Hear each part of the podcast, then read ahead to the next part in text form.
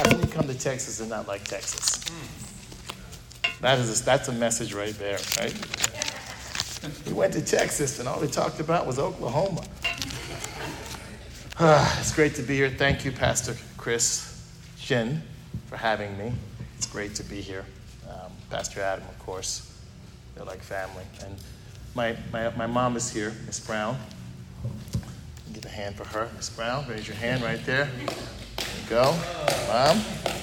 Miss Brown is there. Some of you are like bewildered, like, how could she be my mom? You have to ask her. So, okay, I won't take long today. Uh, it is great to be here. I love this church. Um, every time I come, I'm encouraged and I'm edified. Uh, I think Pastor Chris used the name great too much to describe me. I think the word present would be a good word. I'm here. Let's all stand. I like to stand to honor the Bible. Um, and I've come to learn that this church loves the Bible. So, for that reason alone, I love coming here. Um, turn with me to Matthew chapter 4. Matthew chapter 4. Yes. We'll start with uh, verse 18.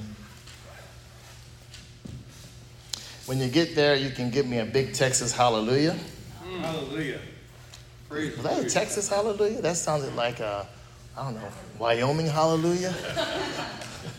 That might have been Virginia hallelujah. yeah. Okay. I know it's, it's Sunday morning, so when you guys are still waking up, there's coffee in the back. You'll catch up. Catch up. I woke up this morning at about four because for some strange reason the alarm, the fire alarm for the hotel went off and stayed on for 43 minutes.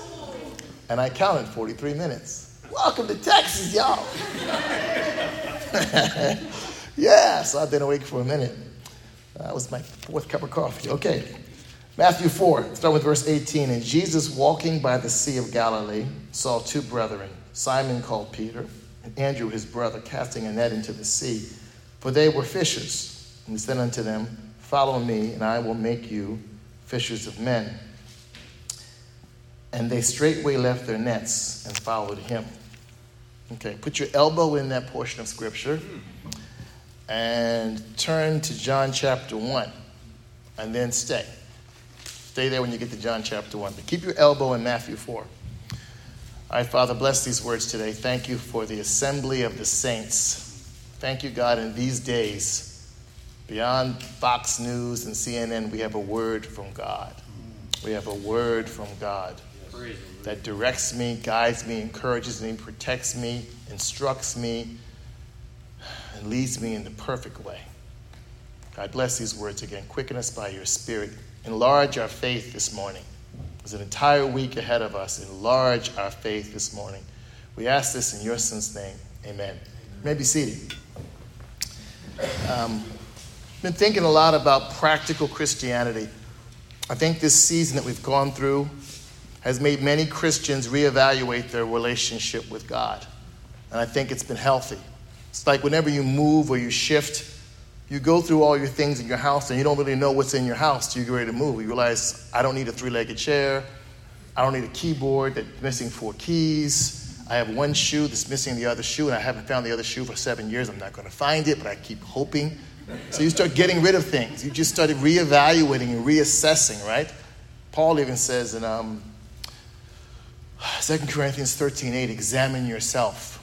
It's a kind of, a, kind of just a holistic look at yourself, right? Um, they have a thought about this in um, psychology called metacognition, which means to think about what you're thinking about. You just kind of evaluate yourself a little bit. So I've been thinking a lot about what it means to be a Christian, besides being the pastor of this church, what it means to be a Christian. Um, what does it really mean? Uh, theologically, we think about a believer in Christ, someone who's faith oriented. Um, but then, and that's true. That's very true. But it also, we also speak about it in a practical way. A Christian is a follower of Christ, a follower of the things of Christ. Um, and when we think about Christian, we, go, we tend to go practical more than theological. We think about, okay, I'm following Christ, which is why many, many years ago, when that, that catchphrase got marketed so well, um, what would Jesus do? It was touching the practicality of being a Christian, the following of Christ, the living for Christ. It, in a hackneyed way, it tried to help people to walk with God. Um, but a follower of Christ um, affects my personal life. Being a Christian affects my personal life, my practical life. Uh, Peter in Matthew chapter 4 was just like you and me. In many ways, Peter Peter's just like us. Um, he was living, he was walking, he was trying to survive, he's trying to make a living. He's living in a fishing town. Every business and every person that's involved and lives around the Sea of Galilee, their life was about the Sea of Galilee. The restaurants fed the fishermen, the fishermen taught each other fish, fishing. Um, it was a fishing town. If you've ever been to a fishing town, the entire economy of the town is based upon the sea. And so this was no different. So for Peter to be a fisherman, he was an average Joe. He was an average guy in the Sea of Galilee. He wasn't exceptional, he wasn't rare, he was normal. He was a regular guy. That's me and you. Um, and then Christ walks in his life. And you and I, we live regular lives, trying and not always succeeding to do good things, um, trying to t- take care of ourselves. And then Christ walks into your life. Christ walks into your life. You don't look for Christ, Christ walks into your life. Um, so you, he walks into your life, and he walks into Peter's life and he challenges him because that's what God does. God is so extraordinary, he's so not regular, he's so not natural. So when Christ or anything of Christ walks in your life, it sticks out. First, it's random because it doesn't connect with anything else in your life. It's rare because you can't compare it to anything. And it's ultra extraordinary because it's just nothing like it. You just get dumbfounded. Like sometimes when you talk to people, you say, you know, God loves you. They have no idea what that even means. The word God, they have no idea what that is. And then love, they know what that is based on how they've been loved. So that expression doesn't register. It's just like, what do you mean when you say that? What are you trying to communicate? Um, so he, Peter, Jesus Christ walks into his life, challenges him, changes him, and then he says this follow me. It's one thing to interrupt my regular schedule. You ever had somebody do that? Come interrupt your life, interrupt your schedule, say, could you, and then you have to calculate how they're gonna, why should I stop what I'm doing to deal with you, but you want me to drop everything and follow you. That's rude, right? It's rude. It's also intrusive. We're American, we don't like anything, anyone anything stepping into our life and changing our routines. You change the brand of coffee in the kitchen, it's going to be a fight. You take my parking spot. If there's construction in the road, I've got to go a different route to work. My whole day is ruined. Why? Because I can't drive the way I drive.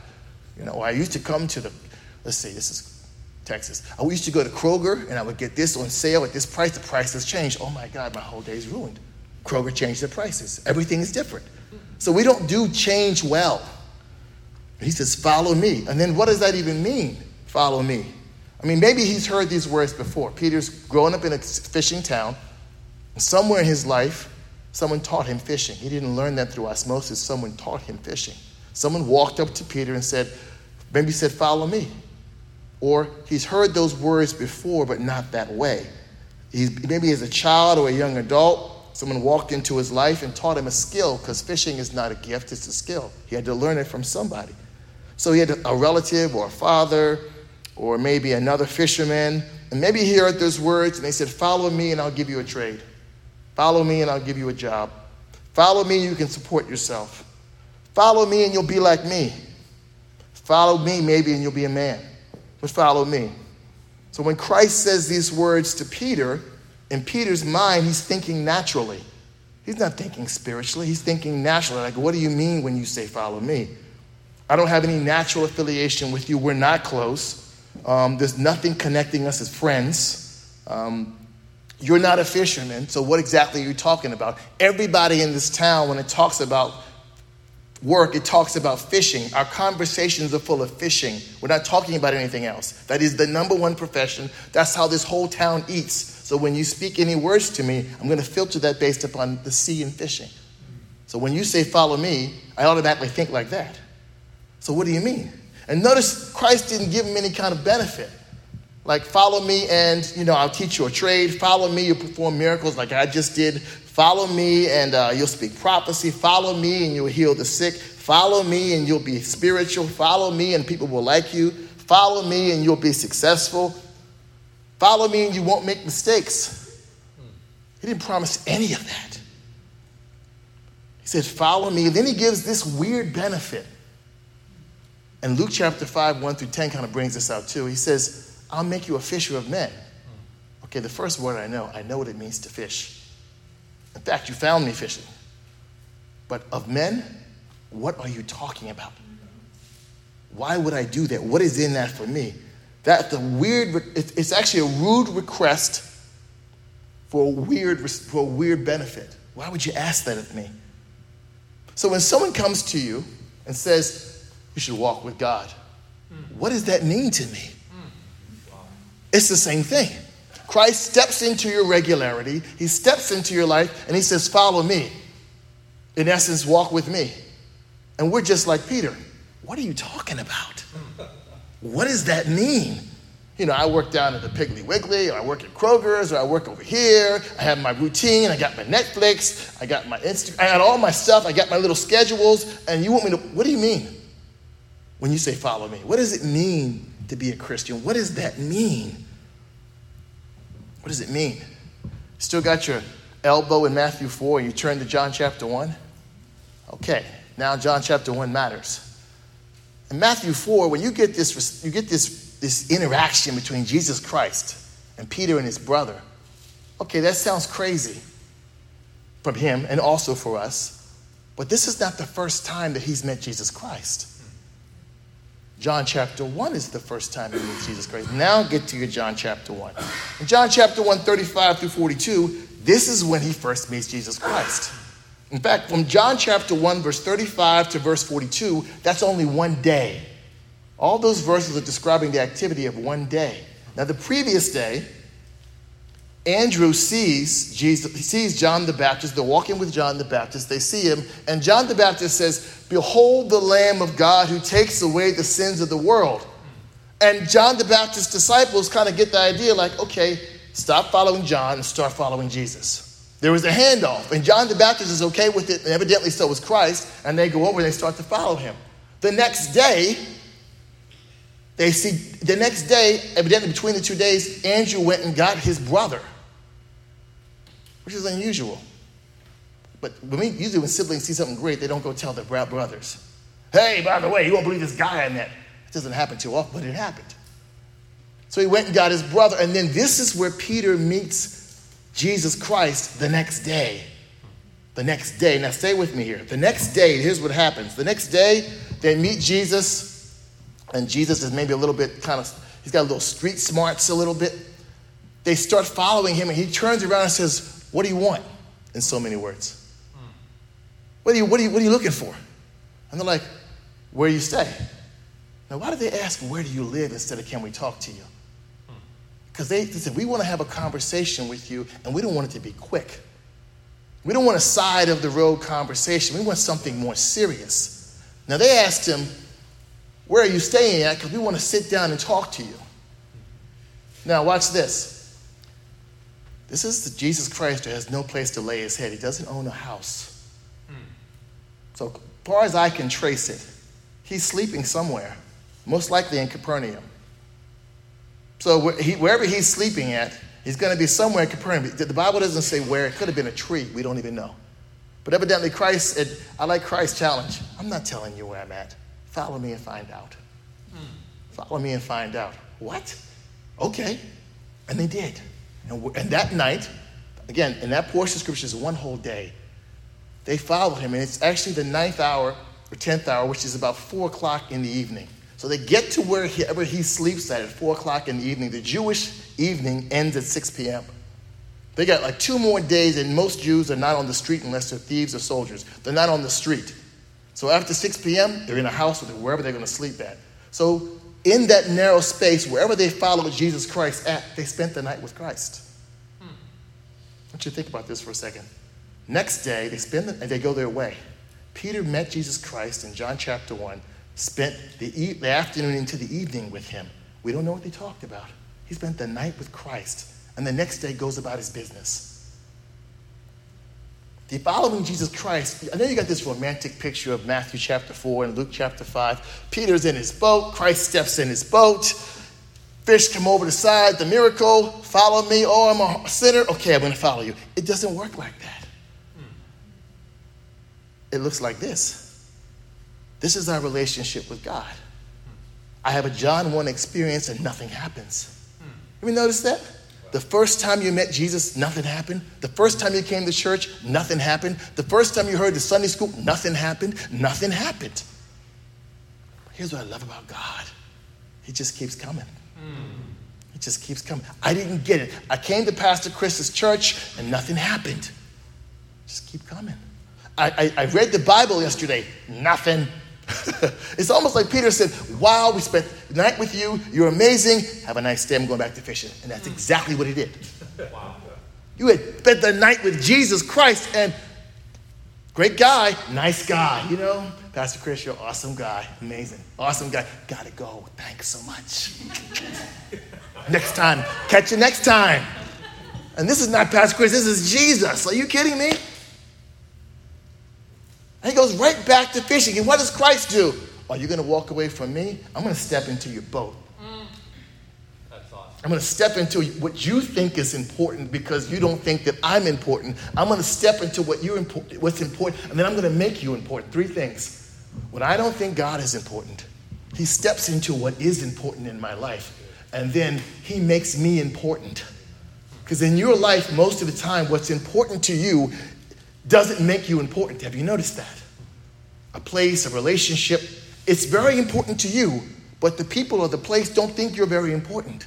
But what God does is He meets me in what I think is so valuable, and then He says, You're valuable. He, he elevates my value in the thing that I think is important. And then all of a sudden, what's important doesn't seem so important anymore. Because God walks in and makes me important by showing me his heart. And that's what happened. Christ steps in, his stepped into Peter's life and picked the most important part of his identity, being a fisherman, and said, I'm not I'm gonna change your identity by giving you value. Because being a fisherman might give you fish and money, but it doesn't give you value. It doesn't give you value. And this is our life with God. What does it mean to be a Christian? First of all, it means number one, I meet Christ. And maybe I meet Christ. Christ walks into my life in John chapter 1, and maybe nothing happens. And maybe for you, the John chapter 1 has happened again and again and again and again. And nothing's happened. I haven't changed. Nothing's changed in my life. No one, I, I don't find myself being super holy. Uh, I'm not making different choices. I don't have a Bible the size of a Corolla. All of a sudden, I'm not in church seven days a week. No, nothing's happened. What's amazing is that nothing's happened and God's okay. He just comes into your life again. He gives you a Matthew 4 experience right after your John 1 experience. I mean, don't get this. I mean, you read this book, you think these guys all of a sudden said, wow, Christ walked in their life and everything changed. Didn't. The disciples were pretty much the same for a long time. That's why it was so easy later on, three years later, to live with Jesus for three years straight and then quit was easy. It's easy for folks to walk away from God. It's easy. Following God does not begin with following God, it kind of begins with meeting God. You meet God. He's not in my routines. We all live by routines, and God is not in it. Remember when your parents taught you when little to pray for your food? They were trying to put God in your routines. Hmm. Because God is not in your routines. You get up, where's my coffee? Not where's my Jesus? Huh? Get in your, you got your routine. I put, I put my pants on first, and my shirt on first, my pants on second, get brushed, comb my hair, brush. You all have your routines. Is God in your routines? If God is in any of your routines, then your routines are not routine anymore. Yeah. They're not routine anymore. They're supernatural because God is in it. And for Peter, from now on, that boat is not the same because that's where I met Jesus Christ.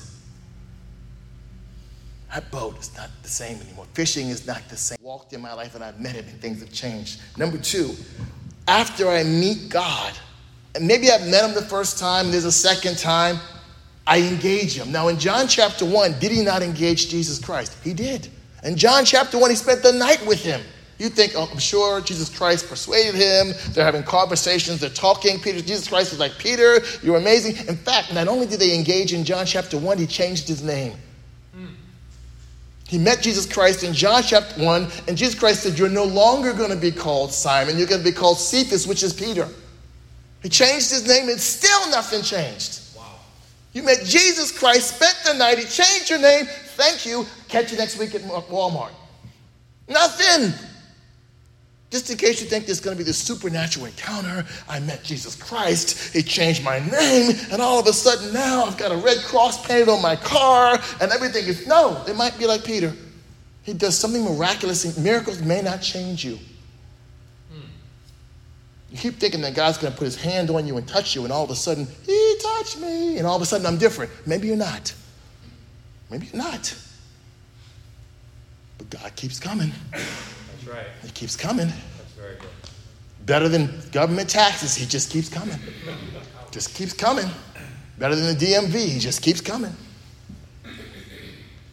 Spent the night with Jesus Christ and changed his name, and still Peter went back a fishing.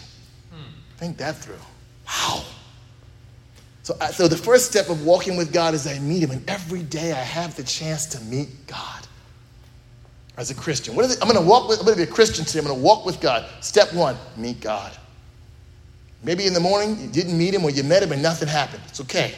What's the second step? Engage the God that you meet. You know, Pastor, I, didn't get after it this morning. I kind, of, I kind of caught God around lunch. Okay? God's good with that. Lunch is better than dinner. Right?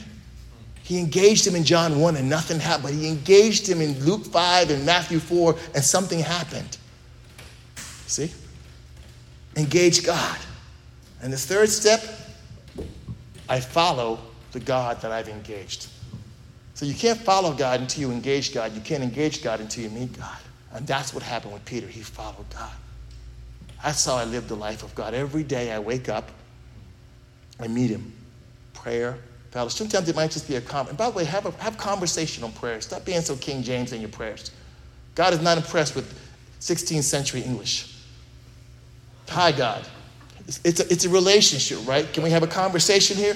When you see Jesus Christ talking to his Father, there's no thee and thou. There's just hi, hey, heal him, hear me, help me. You see the way Christ talks to the Father is the way we talk and we pray. It's conversational. It's not full of excuses and explanations because he's God. You're kind of foolish trying to explain things to God, right? Hmm. Look, God, see, this is what happened. I mean, let me tell you what happened because uh, you obviously didn't see it, so let me explain to you why I did that. God's like, really? You're going to tell me what I knew you were going to do before you did it? Sure. Okay, tell me. How did it go? See, this is why I did that. I know why you did it. Let's get beyond what you did. Is it still me and you? Can we talk? Hmm. God wants conversation. Connection is through conversation, right? Engage God. That's why prayer is so good. It's the most practical way to engage God. Prayer. Con- conversation. So, following. So, a Christian follows God. And I'll close with this.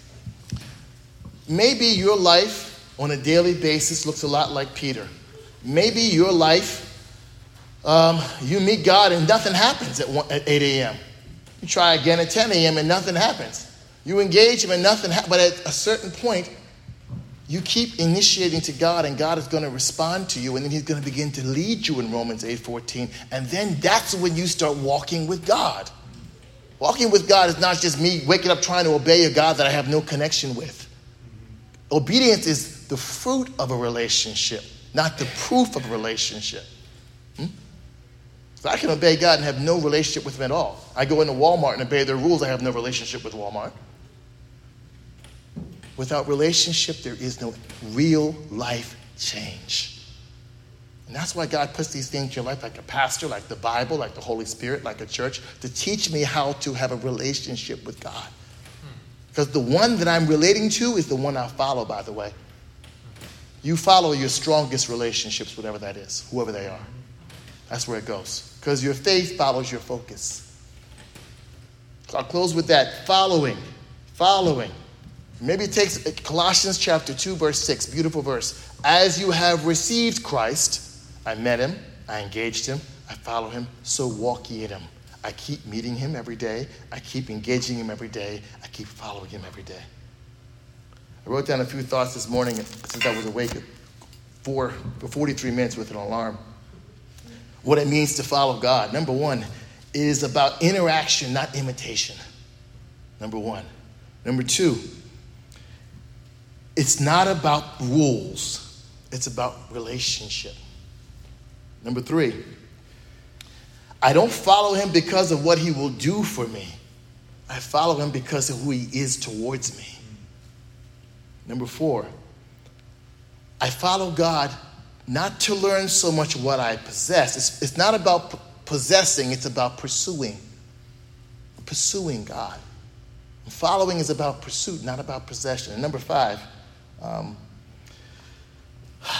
following God is not always the safest way, it's not always the shortest way, it's not always the fastest way. So when you follow God in Deuteronomy chapter 1, verse 2, it might look like the long way. You're looking for a shortcut, and there's no shortcut to following God. It's a journey. And what happens with the journey is in the beginning, you're looking at the goal. But as you walk with God, you don't even care where it's going anymore. You're just happy with who you are. We see that in relationship. You know, you, you get in a relationship with someone, and it's about where you're going with this person. But after a while, you're so in love with this person, you're just content to be where you are. Maybe you're not going anywhere. I've seen my, I used to see my grandmother and my grandfather and they'd sit beside each other on the porch. And uh, it was funny to me. Uh, they wouldn't be talking, they'd just be sitting there. They found joy in just sitting beside each other. They were just content with the presence of each other. And that is the end of love, is when you just enjoy being with that person. There's no itinerary, there's no goal, there's no schedule. It's just me and you. It's just me and you. But how do you get to that place?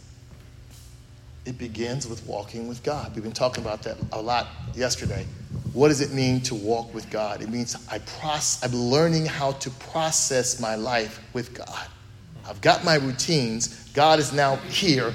And the measure that God is involved in the routines of my life, walking with God, it becomes routine in my life. It becomes a lifestyle, like in Luke chapter 4, 18, when it says Christ went, he went to church basically, he went to the tabernacle it says, as was his habit. He had spiritual habits. No matter what happened, he says, I'm going there. I'm Jesus Christ, and I see the need for spiritual habits. He's in my routine. God is in my routine. He prayed a lot to his Father, as was his routine. He included people and he prayed by himself. That was his routine, that was his habit. Because when you're in a relationship with someone, suddenly they change your habits. Have you noticed that? You, okay, I, like, I, used to eat dinner at four. But now I'm in this relationship with this person. They we eat dinner at six. So my habits have changed. You see that often in the beginning of a marriage. You know, you've been single, and oh my God, when you're single, you don't know how selfish you are until you get married. You want everything your way. then you get married, someone else walks in and says, Why is that there? I always keep it there. Let's move it. Why would you want to move it? All of a sudden, like, huh? Your, your rhythm is messed up because all your routines are changed. And it's the same thing with Jesus Christ. He gets in your life, and all of a sudden he's like, that guy's not a good friend. I've known him for 35 years. He's not a good friend. What, what? You can't go. Come on now. Gotta go. Okay. Small by small, your life starts. I've always gone there. That place is not good for you. Really? No, it's not good for you. Are you sure? Yeah, I'm sure. Okay. You start picking up things you didn't pick up before. You start letting go of things. You, why? Because of the relationship. And the most dominant relationship in your life is Jesus Christ. We sing that, right? We claim that. But when I start living that, everything changes. It's like Peter, his whole life changed because the, he met Jesus Christ, right? And I love this part in John 1. It didn't take the first time. So if you're struggling out there today and you feel like it's not taken, take time. Relax, it's coming. It's coming.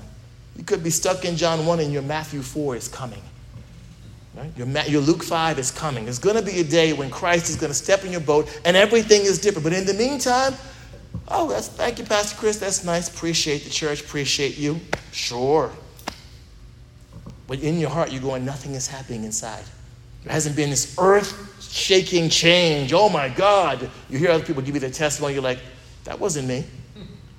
I wasn't a guy who was like, well, you know, I met Jesus and all of a sudden my hair turned blue and the car flipped over and everything. He came in my bedroom and touched my bed. All I didn't have that was you ever say to yourself, that wasn't my experience. I got saved in crickets. Just nothing happened. Uh, is something wrong with me?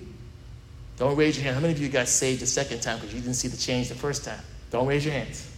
You, you chose Christ, and then nothing changed. You said, I didn't do something right. Let me do it again. And then nothing changed. You're like, maybe I didn't raise my hand high enough. And nothing happened. Nothing happened. You're like, is it me? Because I know he's real. Am I doing something wrong? Let me do something physical to manifest, to prove that it, I'm still the same guy. What happened? Take time. Let God work. He's still coming, and He's going to keep coming. Says, as son says, love ridiculously, He comes after you ridiculously. He just keeps coming. It's you again? Really? Yeah. It's me again. Really? Yeah. It's hundreds of boats on the Sea of Galilee, and the guy that we spent the night with comes and steps into my boat. He could have stepped in any boat. He stepped in my boat. Gives me the catch, and then gives me the statement. But I'm the guy that deserted you. And I'll do, by the way, I'll desert you again, John 21. Wow. And I'm still coming. That's amazing. I'm still coming. Because I love you and I'm after you. Hmm. And when you meet me, and in Revelation 3:20, I sup with you and you sup with me. We have connection. We have communion. Yes. Then I'll follow you anywhere. Wow. I'll follow you anywhere. Yes. Because you're the guy in my life who saw me as I was Yes. and kept coming. Yes. People love to quit on you, don't they? Even family does just shut you down. Like, yeah, he's always been that way. He's been a problem. Yeah.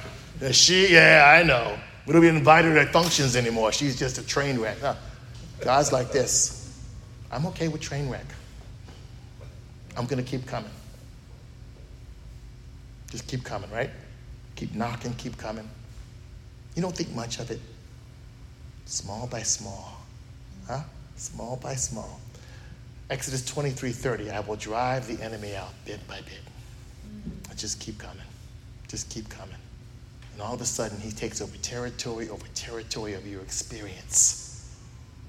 And all of a sudden, you don't think it's special to go to church, it becomes regular. Prayer, the Bible, all those things, your friendships will change. And you're not even trying to obey God, you're walking with God, and the fruit of that is obedience. The fruit of that relationship is obedience, not the goal. Jesus didn't die so you would obey the Bible, He died so that you would know God. And when you know God, you will obey the Bible. In measure, through time, you will. So my prayer for you this morning is that today, tomorrow, for the rest of your life, you will continue to meet God right where you are, as you are. I'm not asking you to change anything. Just be courageous enough to meet Him. Get to know Him. Trust Him. As you learn Him, you'll trust Him. And then you find yourself following Him. And then you're going to want to be where He is. You're going to want to be where He is. And it'll change your life. And that's a Christian. That's a follower of Christ. That's how we get there. Amen. Amen. Amen. Father, bless these words in your son's name. Amen. Wow, good word. Thank you, Pastor. Amen. That was fantastic.